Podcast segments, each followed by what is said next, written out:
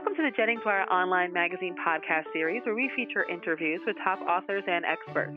My name is Stacey Amaral-Kaufman. I'm the radio director of Annie Jennings PR, the national firm behind the online feature magazine sensation, JenningsWire.com, a special community of bloggers and podcasters that is capturing the heart of America. There's nothing like it on the web, and we invite you to visit JenningsWire.com to discover the blogger that is just right for you.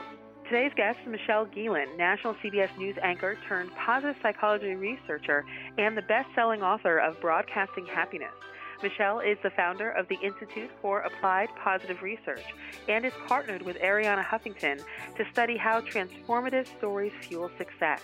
She's an executive producer of the Happiness Advantage special on PBS and a featured professor in Oprah's Happiness course. So welcome, Michelle.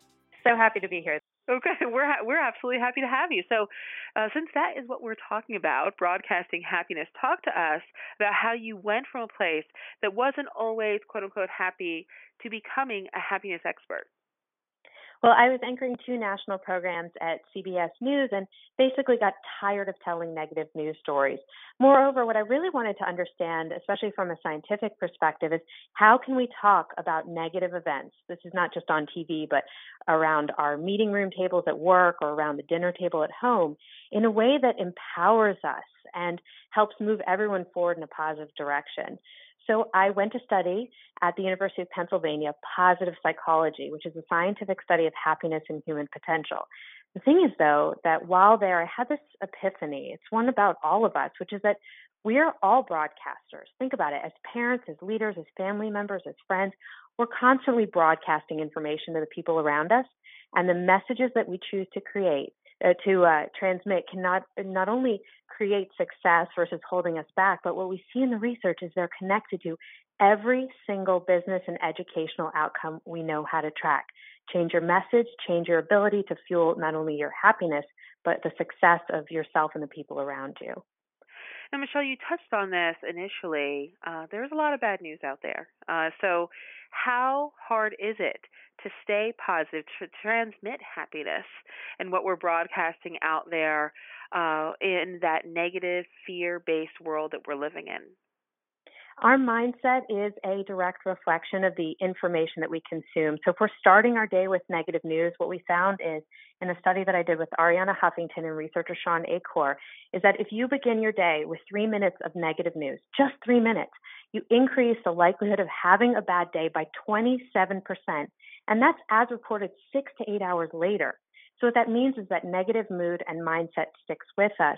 But I think more importantly, in a follow-up study we did, we found that when you're merely talking about the problems, let's say, you know, at work, there's restructuring or uncertainty, or at home, your son comes home worried about a bully at school. When we just focus on the problems, we don't help propel anyone in a positive direction. Whereas if we compare the discussion of problems with solutions nearly instantly, then what we do is we alleviate negative mood, we help people feel better, and additionally, and most importantly, we increase creative problem solving by as much as 20%.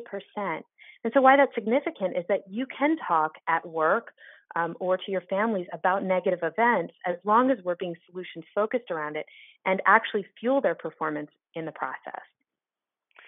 And I think this you probably just answered the question a little bit in that conversation.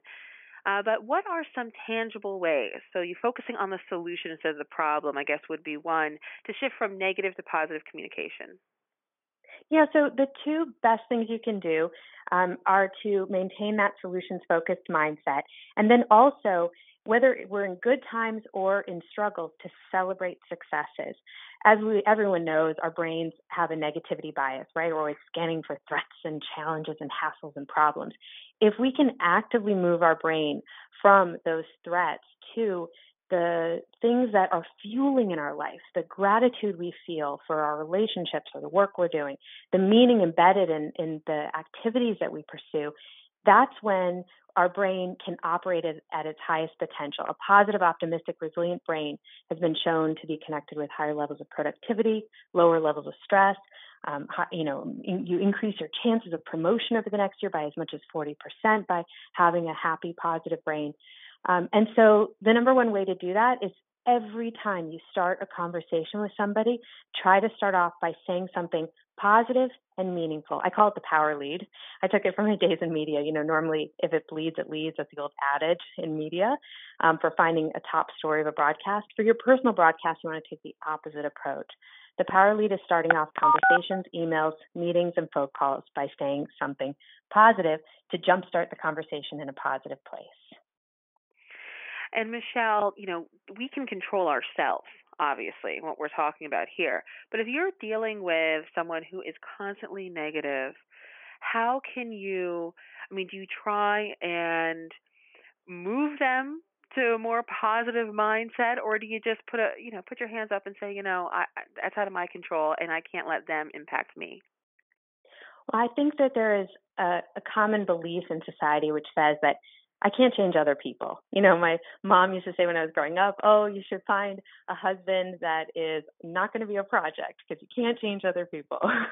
And while I think that is in some ways good advice, what we're finding now from the research is that we actually have more influence over other people's mindsets than we give ourselves credit for. Send two people into a room with a third, more expressive person as far as emotion and mood, and those two people come out more closely feeling the mood of that expressive person. So if they're very positive, you feel more positive. If they're negative, you feel more negative.